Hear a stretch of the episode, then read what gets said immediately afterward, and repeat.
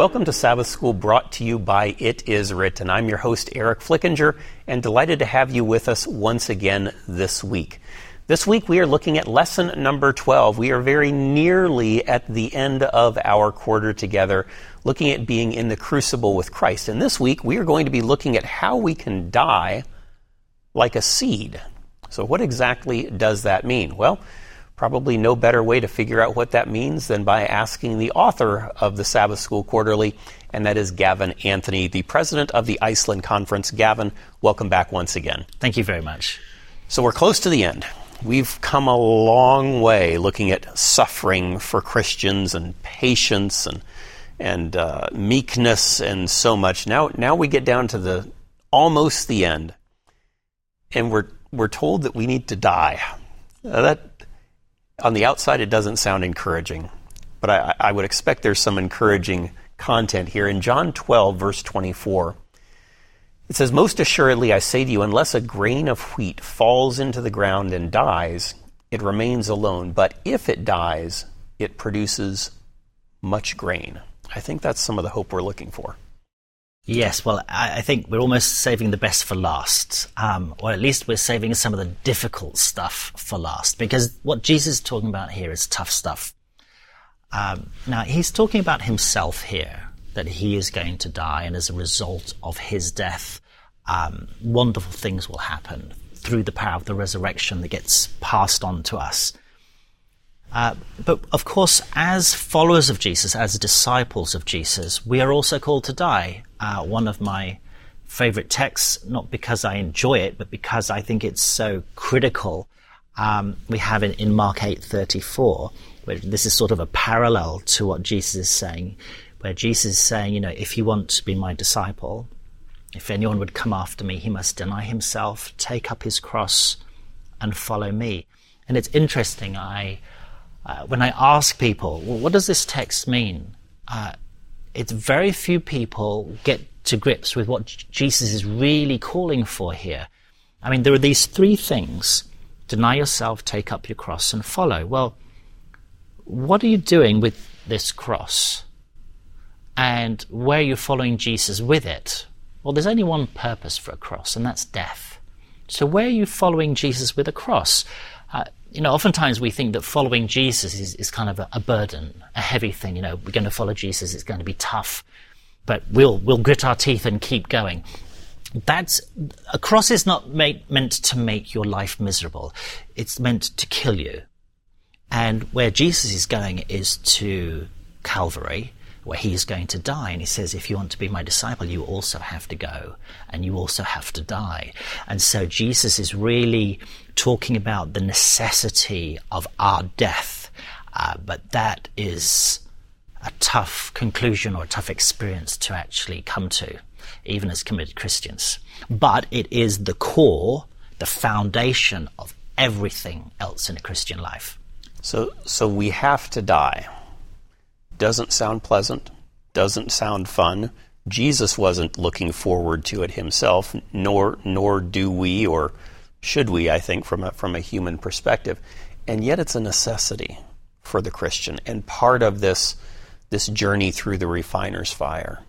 Yes, um, it, it's a tough thing to begin to grasp, and I'm not sure I'd have really grasped it if God had not taken me through a particular process uh, at the beginning of my ministry. Um, uh, one one time, I we were traveling around West Africa. We did two thousand kilometers in a four wheel drive, and uh, it was amazing uh, what we saw along the way. But the last day, I got ill, and I began to shake uh, with a fever.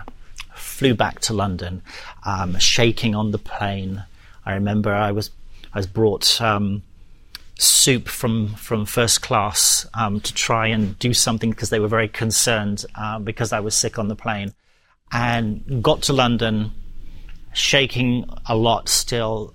My parents took me straight to the tropical disease hospital in London, and they thought that I had a hemorrhagic disease. They put me in isolation. They were going to put me in a bubble, um, but I they realized I didn't have a hemorrhagic disease, but I was still kept in isolation for some time. Um, and as I'm lying on the bed, I mean, I'm so sick, I can hardly say anything. Um, uh, previously, in an episode, I talked about uh, receiving a letter where my reputation was destroyed. Um, it was in that moment that I received this letter. And so I'm physically, you know, finished. I have this letter that I read, and I mean, it just goes straight to my heart. So I'm losing my health. Uh, my reputation is going down the tubes. And and then as they're doing tests, um, I was in hospital. I, I, went out after a week. I relapsed, had to go back. But then they found through all the tests I needed a pacemaker because my my heart has two to one heart block. So I have a, a pacemaker in me. I put it in the first one. It got infected in, after a few days, started going green. I remember going into the doctor and she said, okay, put up your, your shirt. And she said, oh no, um, that's got to come straight out. And they, in the hospital, they, they, they unpacked everything that they were going to go home, um, before the weekend and, and, and took the pacemaker out straight away. And of course, this is also, as I referred to previously, I, I had my my job contract stopped. Um, so here I was. Um, I, would lost my reputation. I'd lost my job uh, for some time, um, and then I had my my health, not just from Africa, but also the problem with my pacemaker. I was always very tired. My heart beat at like 42 beats a minute. And uh, and then after all of this, I'd been dating someone for for some time, and I just couldn't cope with everything, and we, we broke up. And I remember lying on my mattress on the floor, feeling completely broken. It was like systematically I knew God was doing something, but God was systematically going through my life and stripping me of everything that was important to me. And I lay on my mattress and I thought, I don't know how to pray. Um, but I know in Romans it says that the Holy Spirit can pray for us. So I just said, God, I know the Holy Spirit can pray for me. Will you pray for me now? Because I don't know what to say. The only way I can describe what happens next, it was as though Jesus walked into the room and stood next to my bed. It was just that, that sensation. Um, it was astonishing and instantly I was flooded with this peace and joy and calm. I couldn't stop smiling. Now, I, I had been ground down over a long period, so this was something really unusual. And I woke up in the middle of the night and I was smiling. And if you wake up in the middle of the night, um, smiling is not a natural state of being uh, when you're in bed. And then I woke up in, in the morning, all the ends of my fingers were tingling, my toes were tingling. It was like jets of energy was pumping around my body without the pacemaker because the pacemaker had already been taken out. And it's like, wow, God has done an amazing thing. You know, this guy who was so sleepy um, is just bouncing around like a rubber ball. Um, but then around the same time, um, there was something completely separate. Uh, uh, but it caused me to begin to complain. And I knew that in the context, my complaining was sin. You know, God had done so much for me but I was still irritated and angry about this other issue. So I was just going to complain, even in the face of God's goodness. And I knew I shouldn't do it, but I did it anyway because I was irritated. And you could imagine what happened next. That energy that I had over the weeks began to disappear. It began to fade away until I found myself after a number of months, about three months, with exactly the same energy level I had before this experience. Well, then I was mad. was, uh, because I knew God had given me this, and I just knew for some reason God had taken it away. And one day, and it was like this physical battle. You know, God, why are you doing this, God? What's going on? And one day I just had enough and I said, I said, look, God, You've taken away my health, my reputation, my job, my dreams of future happiness. I have nothing left. And I wasn't expecting a reply, but a reply came as clear as a bell. And God said, Yes, Gavin, that is the point. I want you with nothing. And when I heard that, I burst into tears because I knew God was right. God wanted me with nothing so that He could be everything. And so often we are so proud of what we have and what we have to offer to God. And God is saying, I wish He would die like a seed because it's only through my resurrection power that something of eternal value can take place. It's not a pleasant experience, it's very unpleasant. And yet, something that God knows we need to experience. And the, the things that need to be laid aside for different people will be different things. But ultimately, we need to be there. There's a quote from uh, Elisabeth Elliot that you share that kind of brings some of these ideas together. Yes, let me read it. It's, it's, a bit lengthy, but she's, she's describing the dynamics of this seed dying. And I think her description really helps us to get a handle on this. Uh, she says this The growth of all living green things wonderfully represents the process of receiving and relinquishing, gaining and losing, living and dying. The seed falls into the ground, dies as the new shoot springs up. There must be a splitting and a breaking in order for a bud to form. The bud lets go when the flower forms. The calyx lets go of the flower. The petals curl up and die in order for the fruit to form. The fruit falls, splits, relinquishes the seed. The seed falls into the ground. There is no ongoing spiritual life without this process of letting go.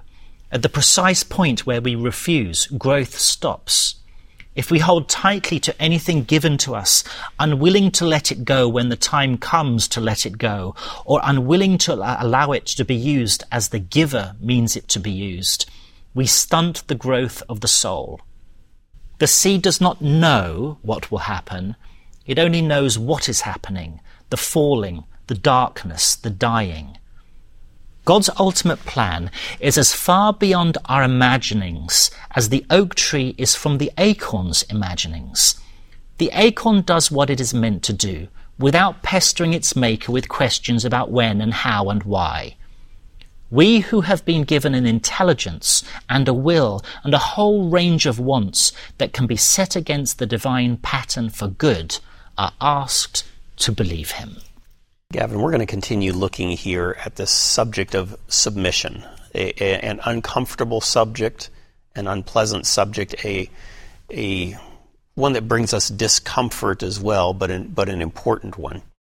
We're going to look at that as soon as we come back. But I want to encourage you, we are near the end of the quarter, and time is running out for you to pick up this book if you haven't already done so. It is, of course, the companion book for this quarter's Sabbath School lesson. It is entitled The Refiner's Fire by Gavin Anthony. You can pick it up at itiswritten.shop, and it will give you deeper insights into what we've been looking at this quarter going into the crucible with Christ. We're going to come back in just a moment as we continue looking at lesson number 12 about how a seed dies. We'll be right back. You know that at It Is Written, we are serious about studying the Word of God, and we encourage you to be serious as well. Well, here's what you do if you want to dig deeper into God's Word. Go to itiswritten.study for the It Is Written Bible Study Guides online. 25 in depth Bible studies that will take you through the major teachings of the Bible. You'll be blessed, and it's something you'll want to tell others about as well. Itiswritten.study. Go further. Itiswritten.study.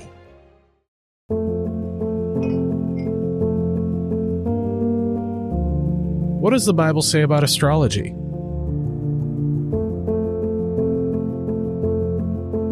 Why do bad things happen to good people?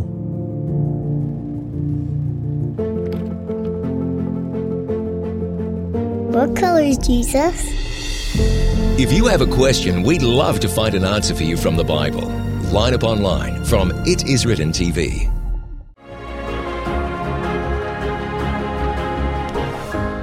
Welcome back to Sabbath School brought to you by It Is Written. We're looking here at lesson number 12 going through the crucible with Christ. And this one is on the importance of submission, of dying like a seed. Gavin, there are some interesting stories in the Bible that help us understand how this process works and why, even though it may be unpleasant, in the end, God's, God knows that it's important, essential for us to go through. Yes, well, first, let, let's start uh, on Sunday's lesson in, in Philippians, uh, because this is the example of Jesus. Um, this might be challenging for different reasons, but I think what we have here is a description of the descent of Jesus in order to serve us. So let's, let's read through the text and look at these different steps. Uh, Philippians 2 verse 5, if we start there, uh, Paul says, in your relationships with one another, have the mindset as Christ Jesus. Okay, so Jesus is the model. Verse 6, who, being in the very nature God, did not consider equality with God something to be used to his own advantage. So here, and this this raises all sorts. This word raises all sorts of um, sensitivities um, and thoughts into our minds. But Paul seems to be very clear. He's equal with God, but he didn't consider equality with God something to be held on to. Uh, because by holding on to this equality, um, he wouldn't be able to come down and lower himself and serve us. Uh, us.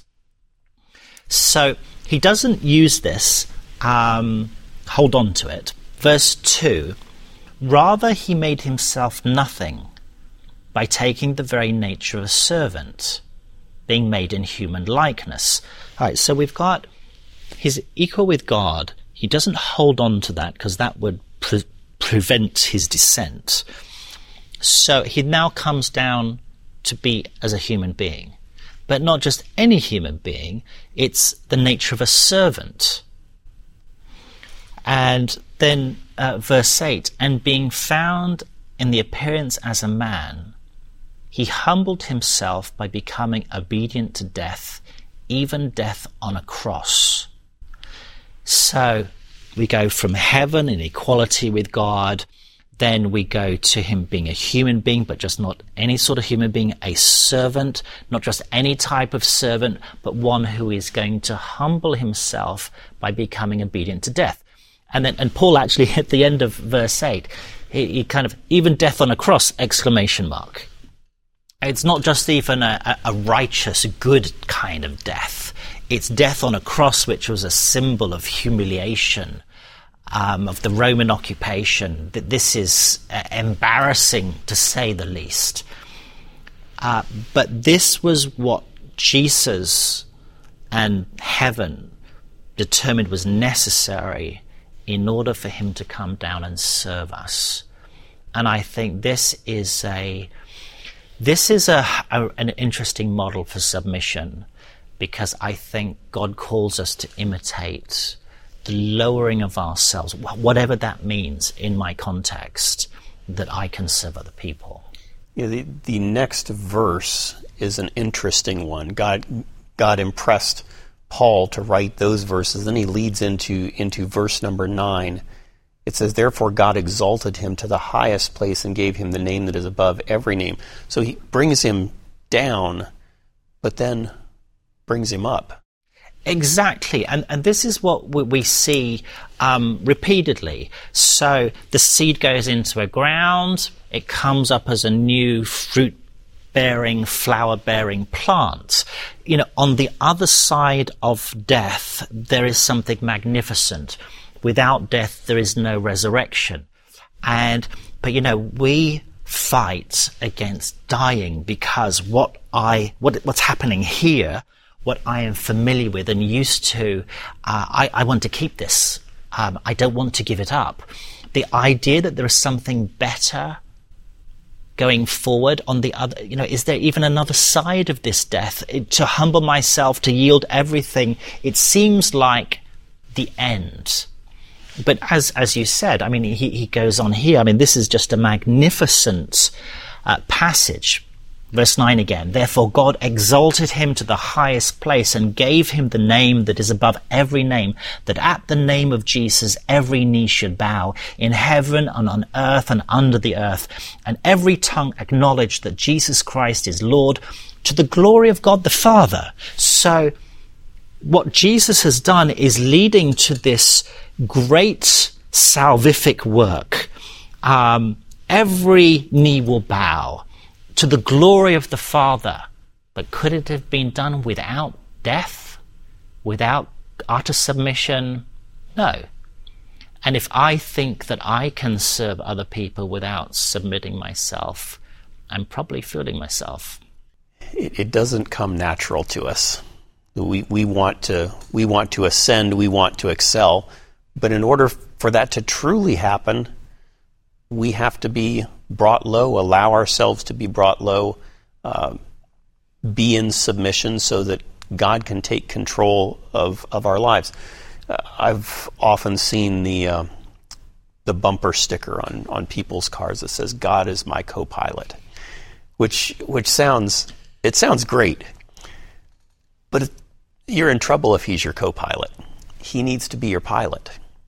Because if you're, if you're still in the pilot's seat, the journey's not going to you're not going to get where you're hoping that you're going to get. He needs to be in the in the pilot's seat and he needs to take you through and and giving Jesus the wheel, the yoke, whatever it happens to be can be difficult, but it's necessary. Absolutely. And I think for some of us as individuals, it's going to be harder than others.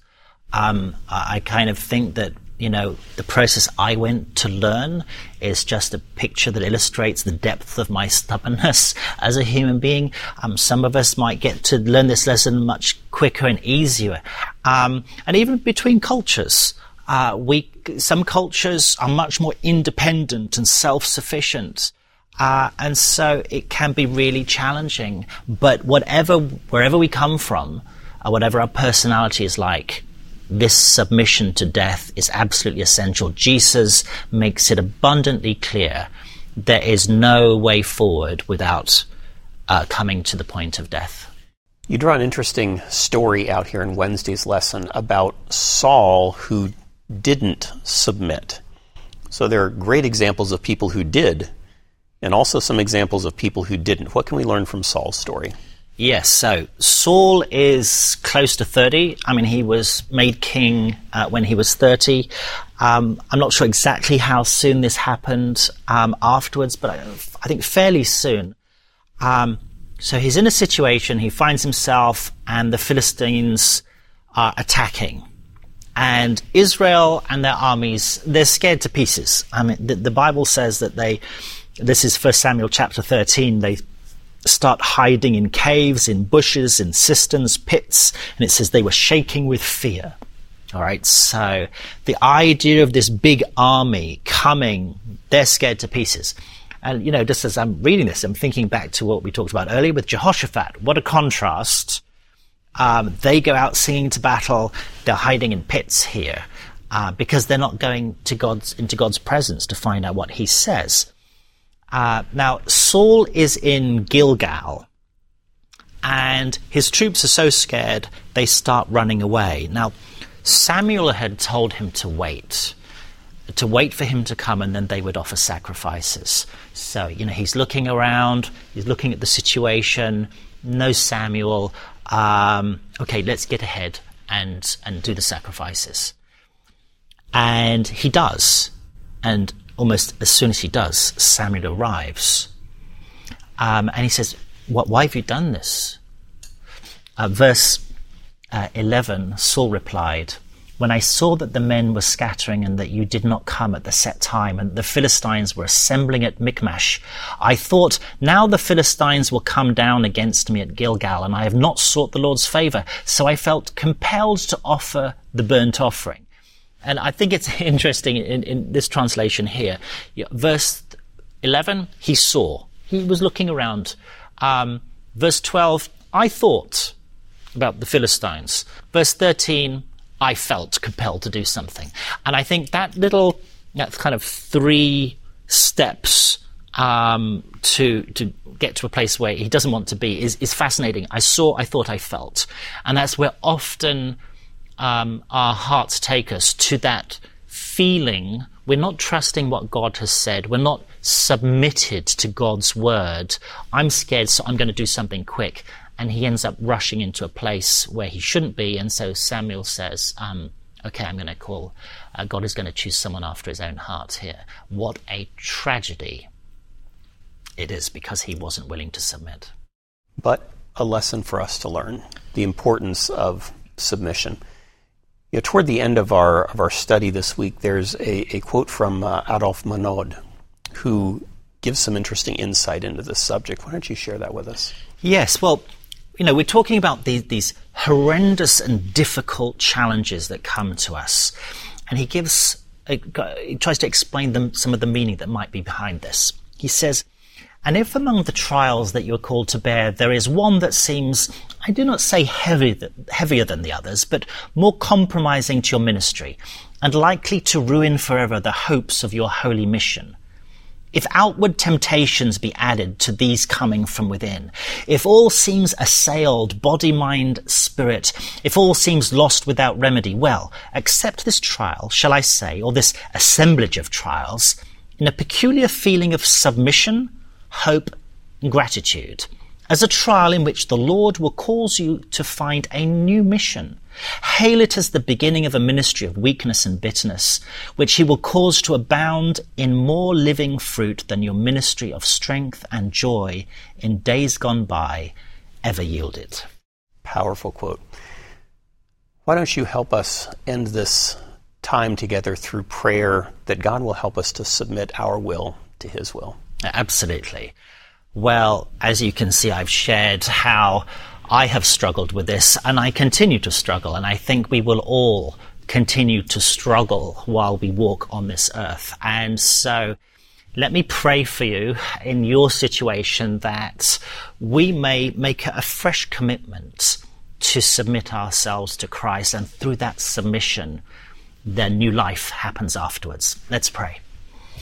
Father, submitting to you can often seem risky, for you will be the one to direct our future rather than us. Teach us to trust your goodness and faithfulness. Take everything that I am, everything that we are, everything that we have, so that you and your kingdom will be glorified in us. In Jesus' name, Amen. Gavin, thank you once again for being with us this week. And thank you for joining us too. We look forward to seeing you next time for Lesson 13, our final lesson in this quarter's Sabbath School. God bless you. We'll see you then.